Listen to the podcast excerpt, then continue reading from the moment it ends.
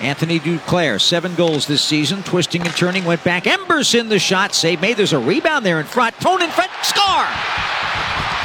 Zetterlund got the rebound, threw it to the right side of the Maple Leafs goal, and that was a tap-in from Mikael Granlund to put the Sharks on the board at 11:57 of the third.